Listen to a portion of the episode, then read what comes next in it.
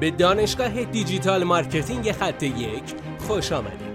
ما در اینجا روزانه تجربیات خودمون رو در زمینه افزایش بازدید سایت در سطح بالایی به کارآفرینان ارائه میدیم که ما هم از همین تجربه ها و تمرین ها استفاده می‌کنیم.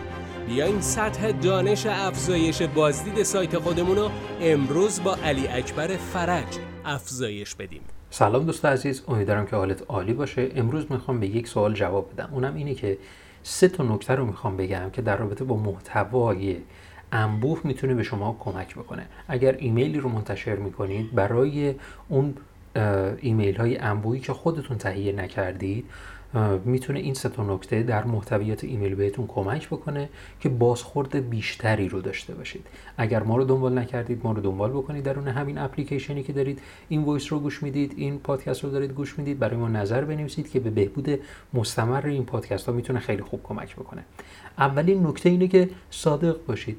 اگر با کسب و کاری همکاری می‌کنید و اون برای شما ایمیلی رو تهیه کرده که به سایت شما هدایت کنه دقیقا باید صادقانه درون اون ایمیل بنویسید.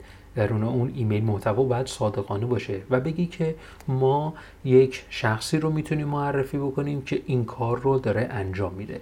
لازمی که حتما اون کسب و کاری که داره این ایمیل رو برای کسب و کار شما ارسال می‌کنه حتما کسب و کار مکمل باشه که شما بتونید بازخورد خوبی رو کشف کنید.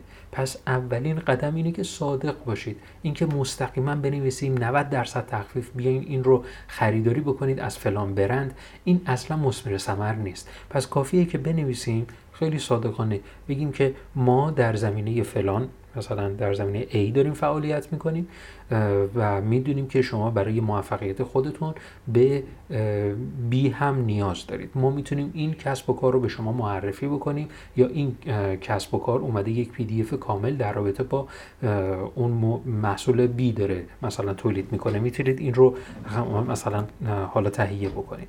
این پس روش اول این بود که صادق باشید. دومیش اینی که باید لحنتون دوستانه باشه. نه رسمی. چون که شما دارید ایمیلی رو برای اشخاصی ارسال می‌کنید اون کسب و کار منظورمه.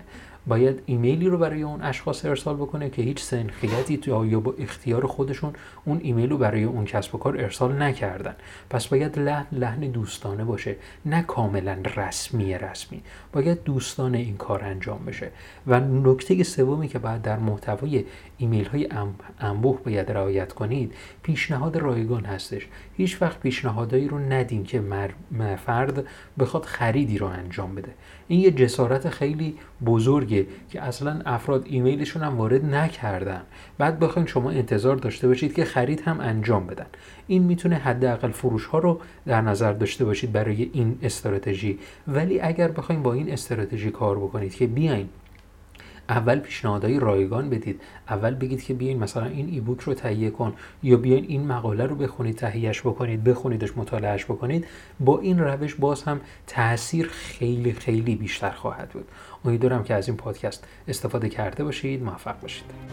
بسیار ممنونم که این جلسه با ما بودید. لطفا نظر خودتو برای ما بنویس و مطمئن که خونده میشه. برای دسترسی به منابع بیشتر بر اساس موضوع امروز که می‌تونه به شما در دیجیتال مارکتینگ کمک کنه به سایت خط یک سر بزن. راستی برای اینکه جلسه فردا را از دست ندی حتما ما را دنبال کن.